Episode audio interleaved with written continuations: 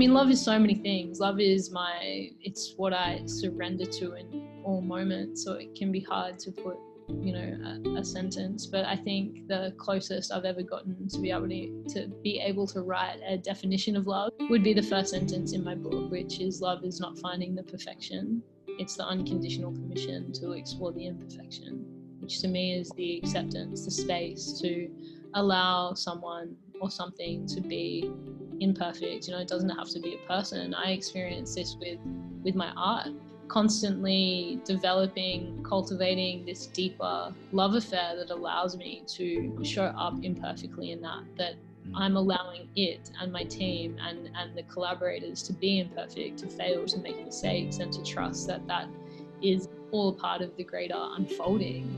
To me that's that's love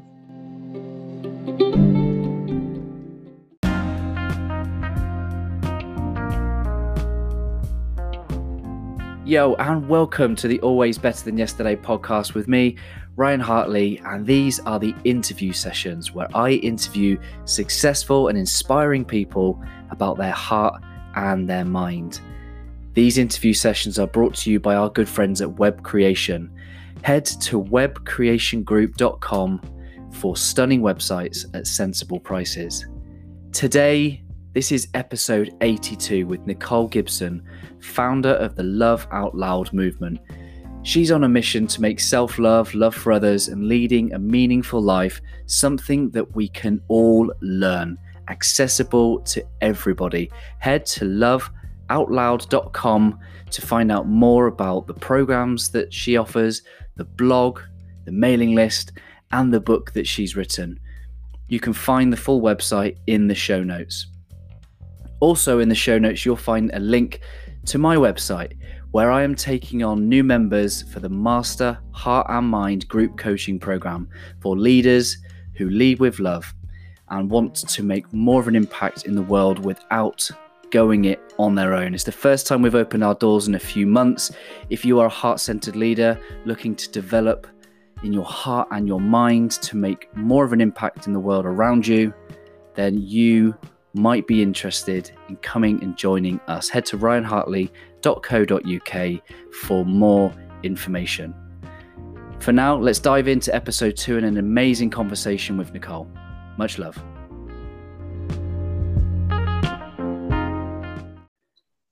And welcome back to the Always Better Than Yesterday interview sessions. And today, I am joined by a lady after my own heart, Nicole Gibson, founder of Love Out Loud movement. So, welcome, Nicole.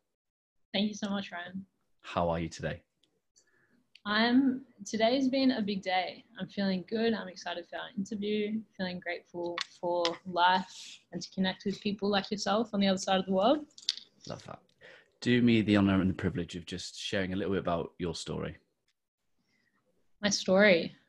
Okay. Well, I think like many of us growing up, um, I went through my own struggles and um, I had an experience, many experiences of what it really felt like to not be seen and heard, and how much damage that can do to a human being when we when we don't have a voice or we don't know how to find our voice in the world. Except my circumstances were slightly different. I had a very unconventional upbringing, ten different schools, grew up between London and Australia, and left a mainstream school at 14 to pursue performance.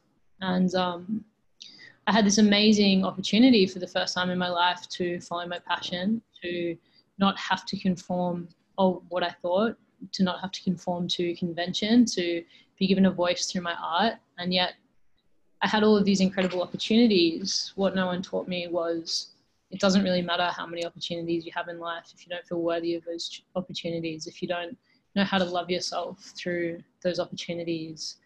Um, you can't leverage them, you can't make the most of them. And I started to fall very unwell with my mental health, which was, um, I think, an accumulation of many things the pressures of the industry, as well as just my own relationship with myself, which no one ever talked to me growing up about self love or the importance of um, being nice to yourself. And I definitely back then had extreme tendencies to want to be the best, and I, that put me in a position where I was constantly just weighing myself up against those around me rather than actually developing supportive, intimate relationships. Everything became a competition inside of myself. And for anyone listening that has ever been in a situation like that inside themselves, it's a prison that you start to build, um, which resulted in a lot of suffering and a long term eating disorder called anorexia nervosa. And I guess going through that experience, it was it was a strange experience because I was wearing the pain um, in a very physical way, and yet so many people were afraid, if not everyone, was afraid to have that conversation with me because of what I now know to be just them being so confronted by the mirror of their own vulnerability and their own fragility that I was representing at that time in my life. But of course, through my mind, I saw this as not being worthy of being loved, not being um, accepted, not being seen.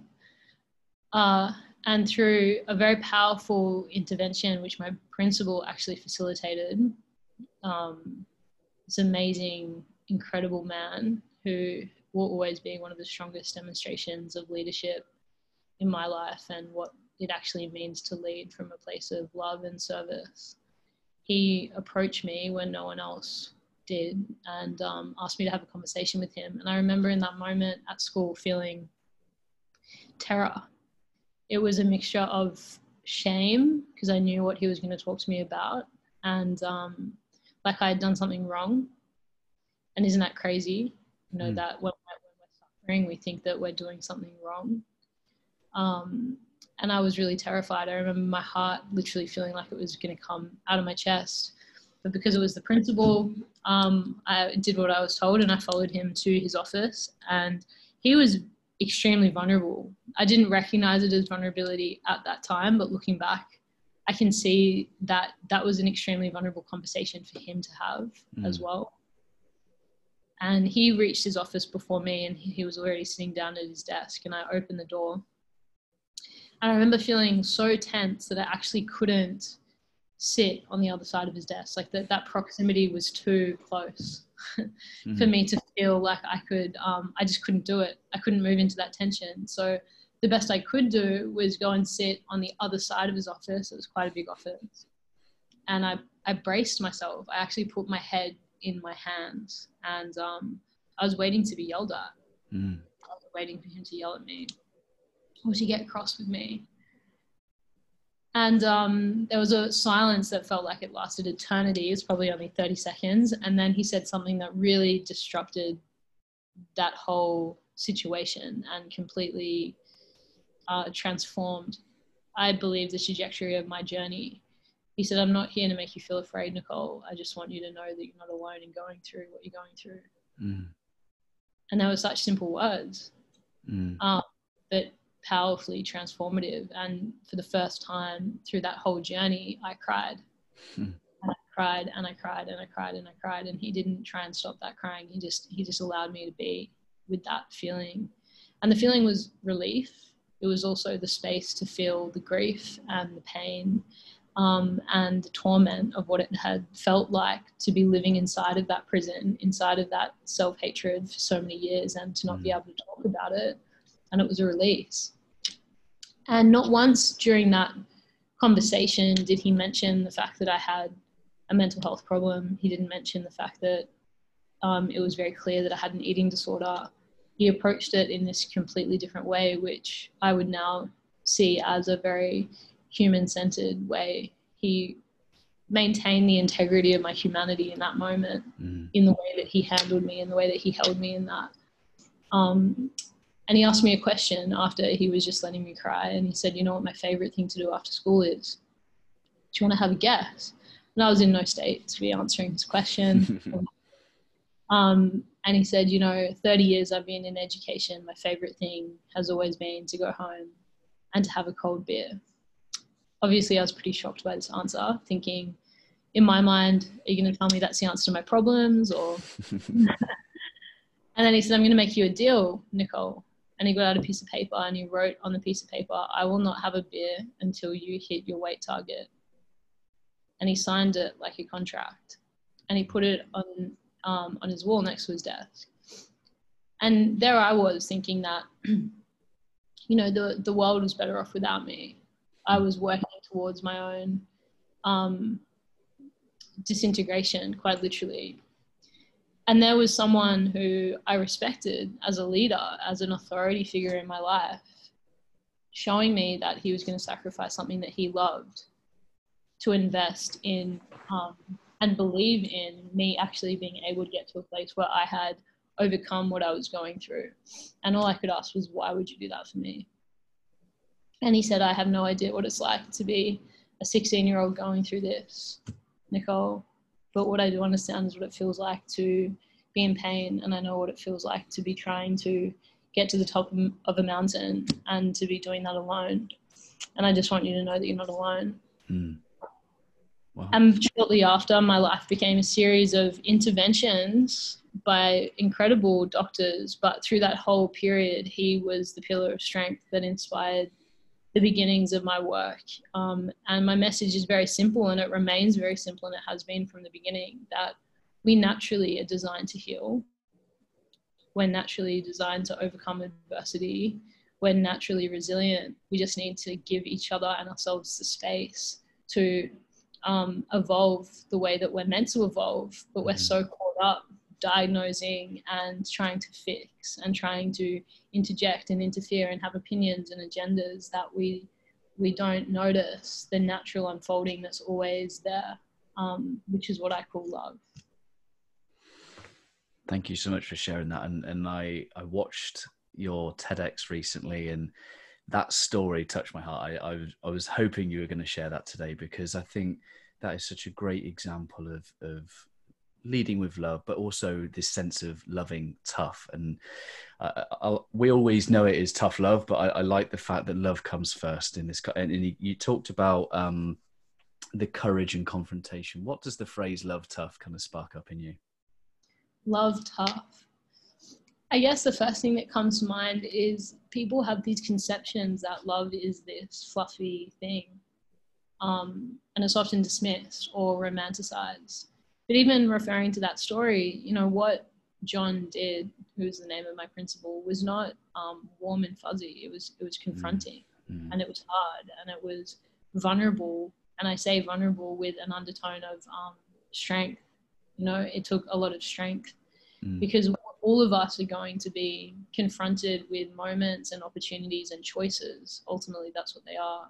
That feel incredibly tense and feel hard and make you feel contracted and you feel the resistance. And I see this constantly in my work. This is what the movement supports people in being able to break through is rather than allowing that fear to consume you, rather than allowing that resistance to contract you to a point of um, just not being able to progress, there is a choice in that to be able to move in to um, expansion and into the breakthrough.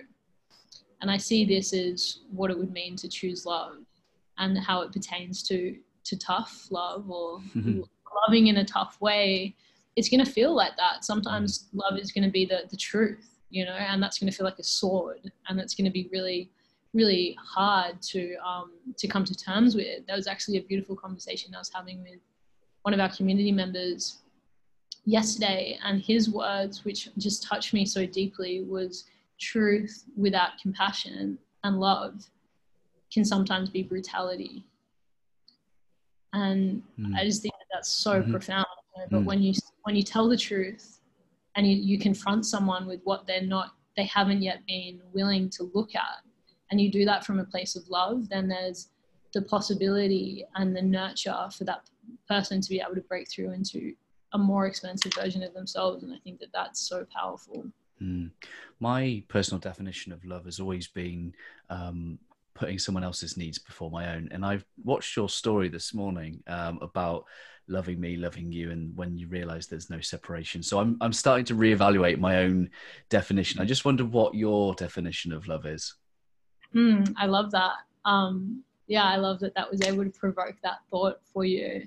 It's so interesting just quickly on that, that it's the distinctions in when we in which we think about things that actually determine the experience. So when you think that you know love is only about the self or love is only about the other, you you're framing it in a way that you can only experience it like that. Um, yeah, I'm, I'm very passionate about that, being in a, hum, a harmony with giving and receiving. I mean, love is so many things. Love is my, it's what I surrender to in all moments. So it can be hard to put, you know, a, a sentence. But I think the closest I've ever gotten to be able to, to be able to write a definition of love would be the first sentence in my book, which is love is not finding the perfection. It's the unconditional permission to explore the imperfection. Hmm. Hmm, say that again.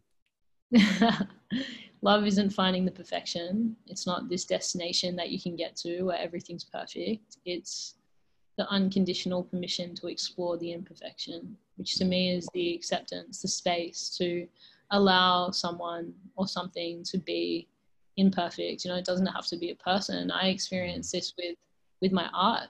You know, I'm constantly developing, cultivating this deeper love affair that allows me to um, show up imperfectly in that. That mm. I'm allowing it and my team and and the collaborators to be imperfect, to fail, to make mistakes, and to trust that that is um, all a part of the greater unfolding.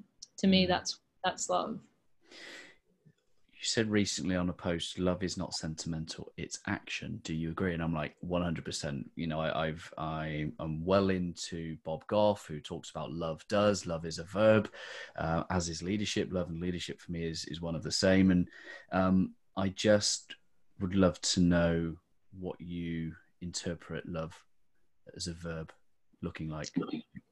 I love that. I mean, how we describe it in Love Out Loud is it's an actionable skill set. And um, the reason I love framing it like that is all of a sudden it becomes learnable.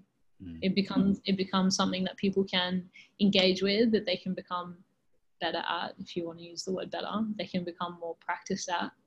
Um, and it it's the action, you know, the philosophy love out loud literally means finding the love inside of you and rather knowing that passively, being able to remove the, the barriers that are preventing you from expressing that out loud, which I really see as ultimate liberation. You know, when, when you can express your love, when there's no hesitation to follow the things that you love and to mm-hmm.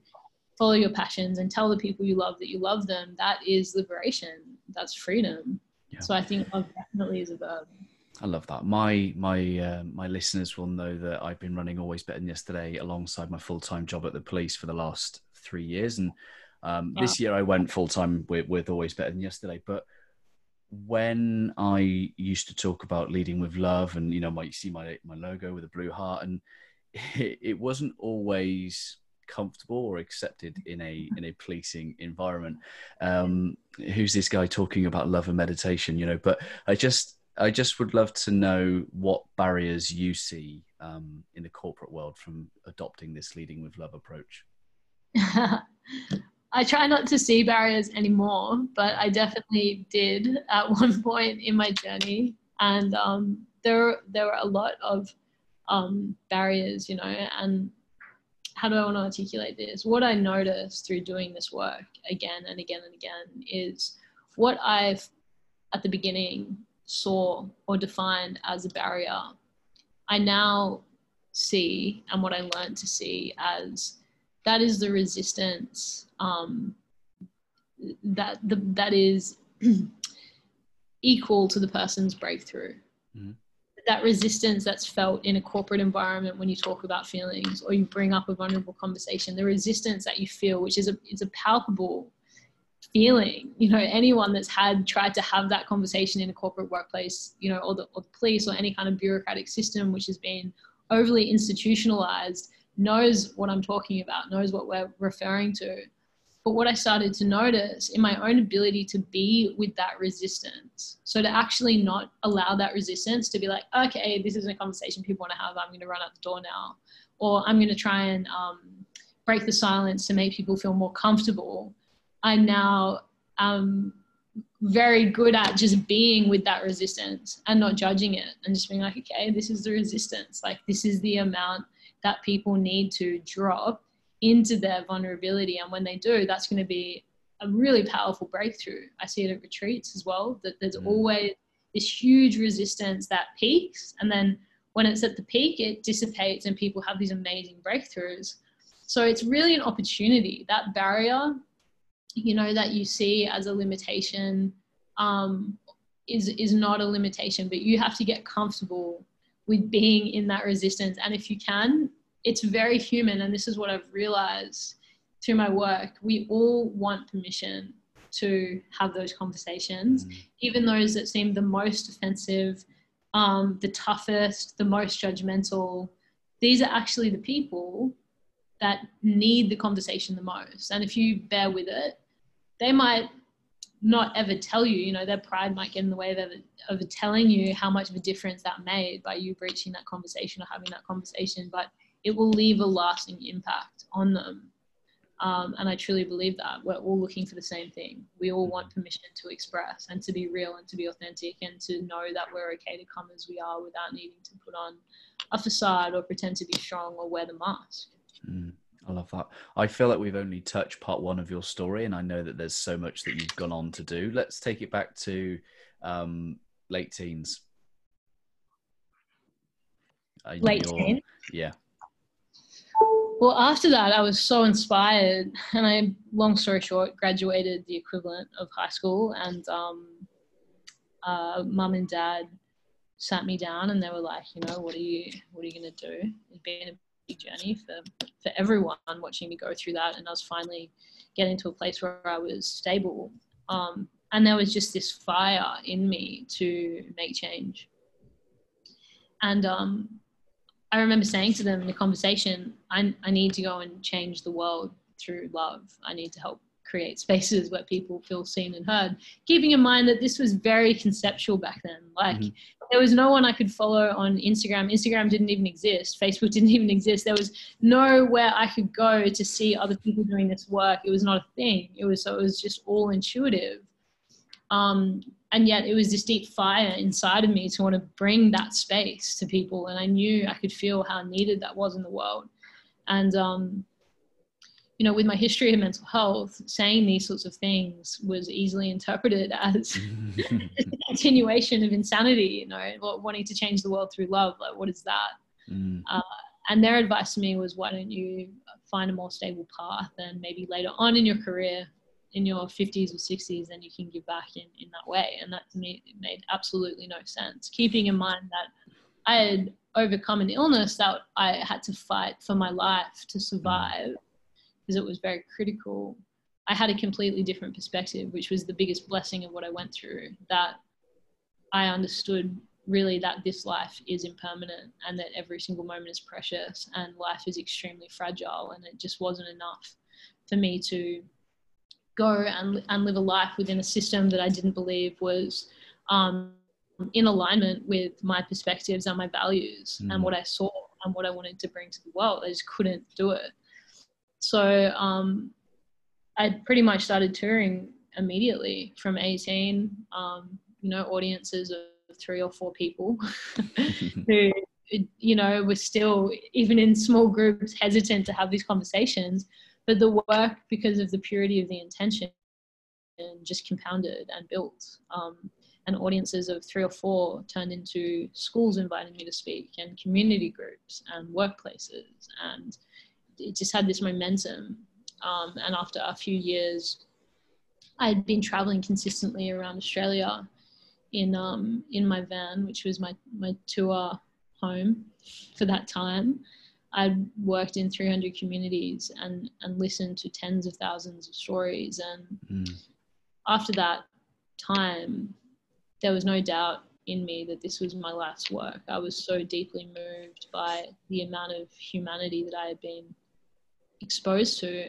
And I really had no agenda going into those spaces. There was no, this is the solution. It was just listening, it was sharing.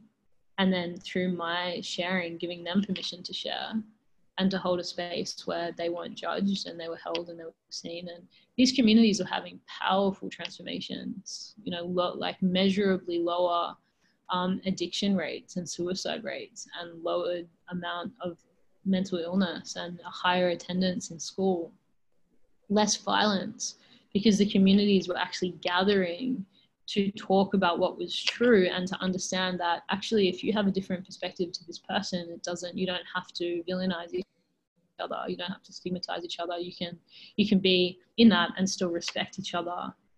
And these are to me really things that should be common sense. But i think we were so removed in our cultures i think we have come a long way you know I, think back to that time one of the first rural communities i went to i got out of my van and walked about 100 meters and I was spat on by one of the teenagers in the community. And that was actually a very powerful moment for me mm-hmm.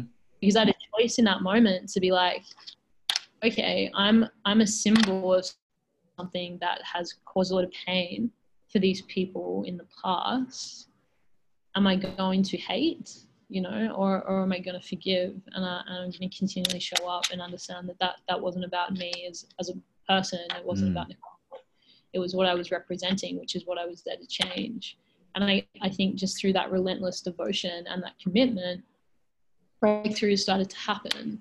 Um, because when people doubt you, if you continue to back yourself, I think this is a powerful message to anyone that's, that finds themselves in this position. If you continue to back yourself in a way that's humble and, and graceful, people will eventually doubt themselves. So I think that's very much been my journey. And I feel like the universe was on my side very much through all of it right time, right places, right opportunities. Um, I shifted into advocacy after those three years, and that put me in a position of um, the youngest Commonwealth Commissioner in history, which was very profound, you know, going from very grassroots change. And there had never been someone advising in that role that had such a grassroots background. So I went from grassroots change to advising the PM and the health minister on how to spend a $40 billion budget. It was very, it, it was quite radical, um, but powerful because it was undeniable the results that this sort of work was was doing in communities and they were investing hundreds of millions of dollars into this problem and every single year the rates went up and I was doing this, you know, as a young social entrepreneur, completely bootstrapping, had ten dollars to my name, you know, and yet these transformations were taking place. Um, so I guess that got the attention, and my work's just been an accumulation since then. After eight years working in those systems, I realized this is not about mental health. This is not about addiction. This is not about domestic violence. This is not about any of the challenges that we think we're facing as a humanity. They're symptoms of a much deeper challenge, which is the war that we all find ourselves in within our own mind and hearts. And that comes into a coherence. And I've seen it on an individual level, I've seen it in teams, I've seen it in communities when you find a coherence between your head and your heart, there's a natural um, harmony that starts to arise from that and more conscious decisions and a, and a more beautiful way of, of living I Love that. What a great story. And and you describe yourself as a bridge. What does that really mean? A bridge. Um, I mean, I think I bridge a lot of things. I feel like I bridge the transpersonal and the personal a lot. I feel like I bridge uh, the, yeah, the spirit, the the spiritual essence that exists inside of all of us. That I feel the Western our Western culture is so removed from for multiple reasons. I think one of the main reasons being consumerism and just how much we've learned to see things as disposable. Mm-hmm. Even sex now is disposable. You know, nothing is um, sacred. We haven't learned what that means. So I guess through sitting with so many people in their deepest humanity and their deepest vulnerability, there is a sense of being connected to something that's so much bigger than myself and that devotion and that faith has given me a very strong connection to my own sense of spirituality and I, feel that's what people experience when I work with them and when my team work with them. So there's that. I think a bridge between um, you know communities that have been enemies previously where they see the difference over the sameness and just the remembering. I think I hold a space very deep in my heart that it doesn't matter who you who you perceive to be different to you or how vast you deem those differences to be where we've got more that makes us the same always there's there's more of what makes us similar and the same and that unifies us than what separates us but we're constantly sold these ideas of difference whether that's social class education gender race um, they're artificial barriers you know they're not mm. real we have to break them down if we want to find a place of truth and um, I believe this is this is the most important key to our evolution. If we want to survive as a human race, we need to understand that we're not separate from each other. We're one human family. Mm-hmm. Nations are not real; they're artificial. They're constructed. You know, start to understand that just because there is a a, a law written doesn't necessarily um, override this natural truth, which mm-hmm. is an interconnected ecosystem. Just spend enough time in nature, you begin to see it. I think it's beautiful what we've created with our systems. Uh, I also feel, especially in the past few months, the world has experienced just how much we need to potentially revisit our, the system in which we're all living in. That's mm. my perspective.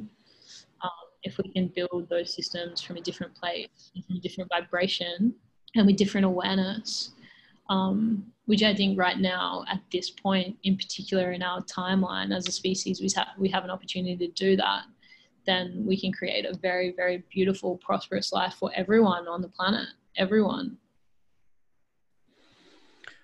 For my listeners that are wanting to take one further step towards loving out loud, where should they start?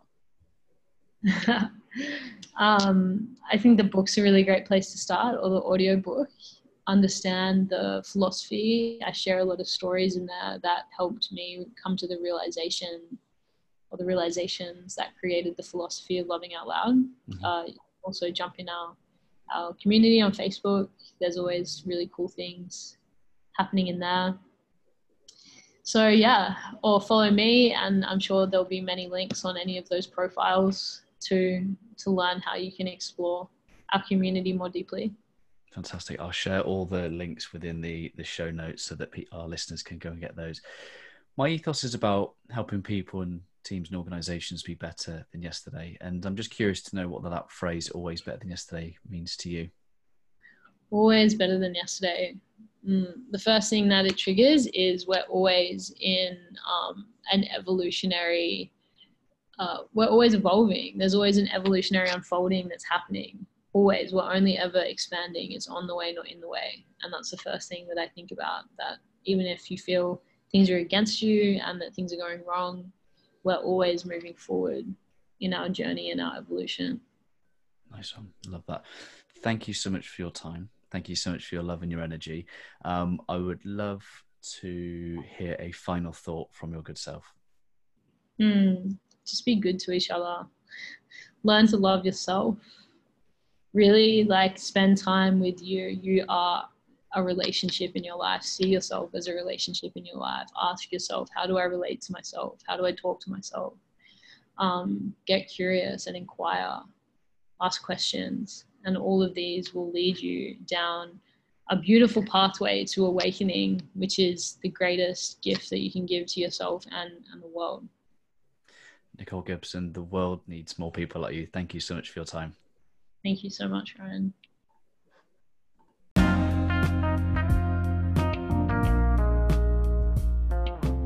And there we go. What an amazing conversation. What an amazing human being.